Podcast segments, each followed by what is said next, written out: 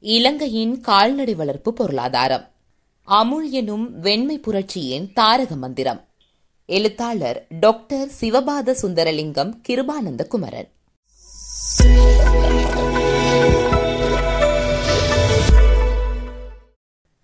கூட்டுறவு மூலம் பால் உற்பத்தியில் தன்னிறைவு கண்ட ஒரு மக்கள் அமைப்பின் பெயர்தான் அமுல்.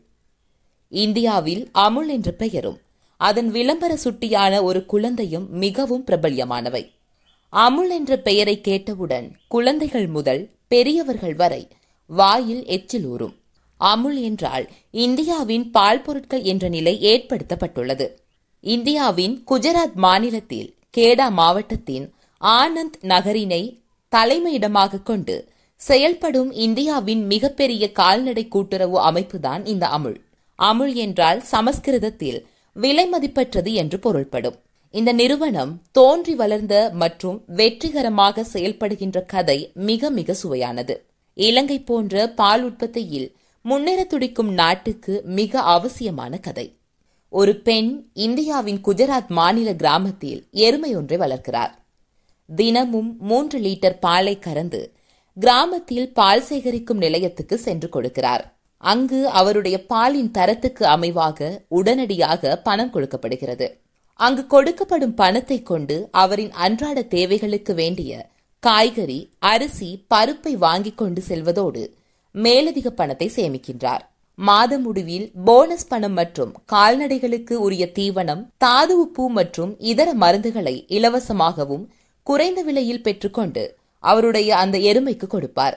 இந்த செயற்பாட்டை அவரை போன்ற ஏராளமான கிராமத்து மக்கள் செய்கின்றனர். ஏறக்குறைய மூன்று மில்லியனுக்கும் அதிகமான சிறிய பெரிய கால்நடை வளர்ப்பாளர்கள் மேற்படி செயல்பாட்டை ஒரு அமைப்பாக செய்கிறார்கள். அந்த அமைப்பின் பெயர்தான் அமுல். இன்று இந்தியாவில் மட்டுமல்ல தென்கிழக்கு ஆசியா மத்திய கிழக்கு மற்றும் வட அமெரிக்கா பகுதிகளின் நாற்பதற்கு மேற்பட்ட நாடுகளில் அமுல் நிறுவனம் தயாரிக்கும் சீஸ் தயிர் நெய் ஐஸ்கிரீம் வெண்ணெய் லசி பன்னீர் போன்றவற்றை மக்கள் விரும்பி வாங்குகின்றனர்.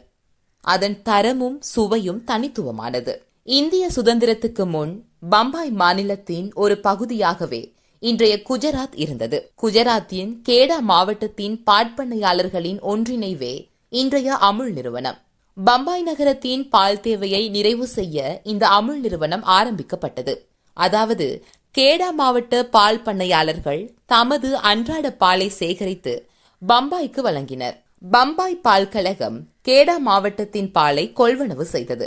கொஞ்சம் கொஞ்சமாக வளர்ச்சியடைய தொடங்கிய அமுல் குறித்த காலத்தில் மிகப்பெரிய வளர்ச்சியை கண்டது. திரிபுவன் தாஸ் எனப்படும் செல்வாக்கு மிக்க பண்ணையாளரின் தலைமையில் இயங்கிய மேற்படி கூட்டுறவு அமைப்பு வர்க்கீஸ் குரியன் எனப்படும் கேரள பொறியியலாளரின் வருகையுடன் மிக பிரம்மாண்டமாக வளரத் தொடங்கியது. அமெரிக்காவில் பாட்பண்ணை தொழில்நுட்ப பொறியியலை படித்த குரியன் சாதாரண அரச பாட்பண்ணை ஒன்றில் வேலை செய்யவே அந்த பகுதிக்கு வந்தார். விதியின் வசத்தால் மேற்படி அமுலின் தொழிற்சாலைக்கு சென்று பணிபுரிந்தார்.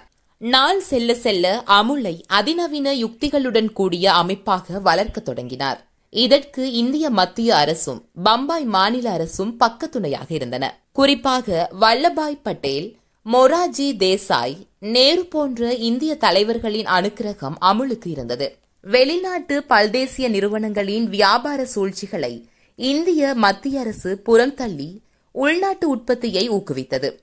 குறிப்பாக நியூசிலாந்து நாட்டின் நிறுவனங்கள் இலவசமாக பால் பவுடரை இந்தியாவுக்குள் கொண்டு வந்து அந்த சந்தையை ஆக்கிரமிக்க முயன்றபோது அதனை அரசு அதிக வரியை போட்டு தவிர்த்திருந்தது.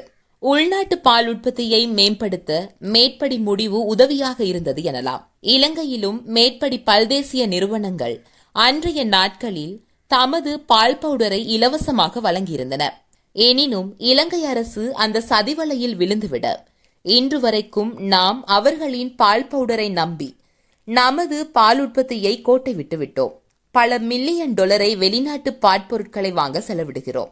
இன்று உலகில் அதிக பால் உற்பத்தியை செய்கின்ற நாடாக இந்தியா விளங்குகிறது. இதற்கு முதல் விதையை போட்டது அமுல் அமைப்புதான். அதை அடியாக கொண்டுதான் இந்தியா தனது பால் கொள்கையை திட்டமிட்டது.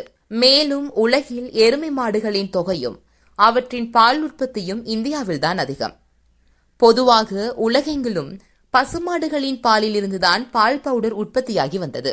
எனினும் அமுல் நிறுவனத்தின் அயராத முயற்சி காரணமாக எருமை பாலிலிருந்தும் பால் பவுடர் உற்பத்தி செய்யப்பட்டது.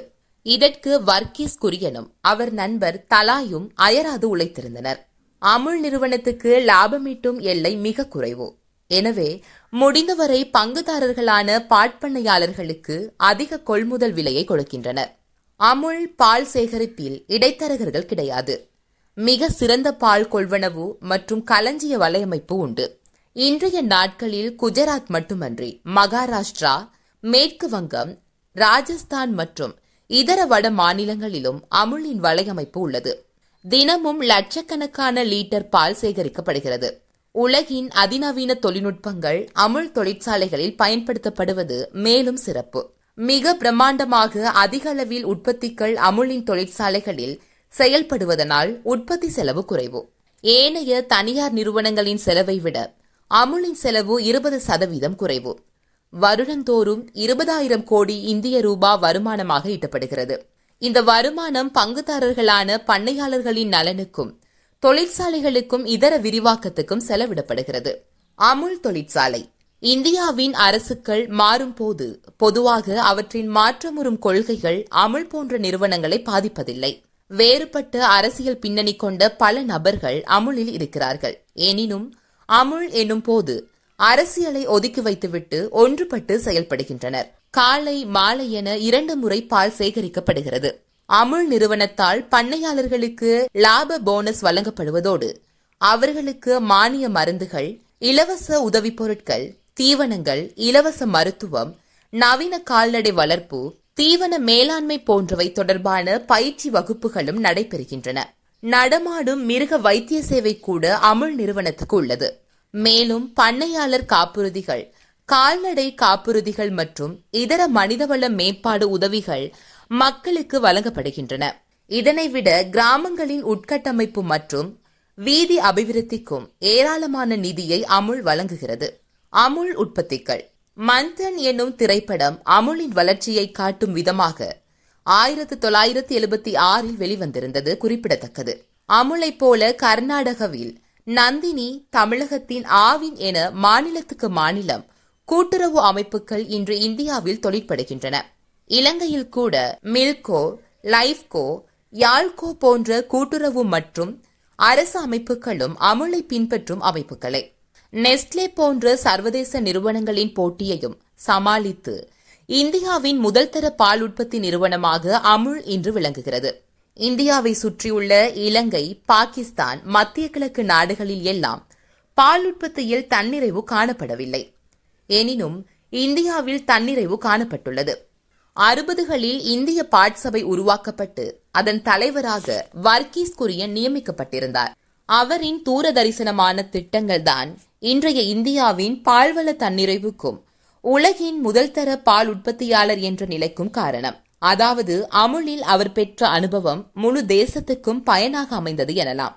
ஆபரேஷன் பிளட் என்னும் இந்திய பால் உற்பத்தியை மேம்படுத்தும் திட்டத்தை தீட்டி வர்கீஸ் குரியன் இந்தியாவை பால்வளத்தில் முன்னேற்றியதால் இந்தியாவின் பால்வளத்தின் தந்தை எனப்படுகிறார். அமுல் தொடர்ச்சியாக வளர்ந்து கொண்டிருக்கிறது.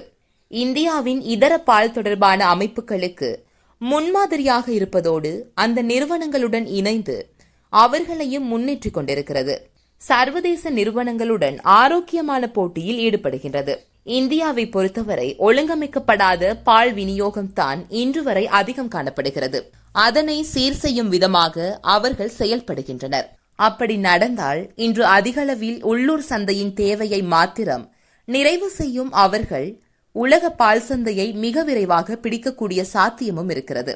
அமுலின் வளர்ச்சி பாதை இலங்கைக்கு ஒரு படிப்பினை. மக்கள் சக்தியை சரியாக பயன்படுத்தும் விதமான உறுதியான அரச கொள்கைகளே. எங்கள் நாட்டின் பால் உற்பத்தியை தன்னிறைவு காண செய்வதோடு மட்டுமன்றி பால் பொருட்களின் தேவையற்ற இறக்குமதி செலவையும் தடுக்க உதவும். தொடரும்.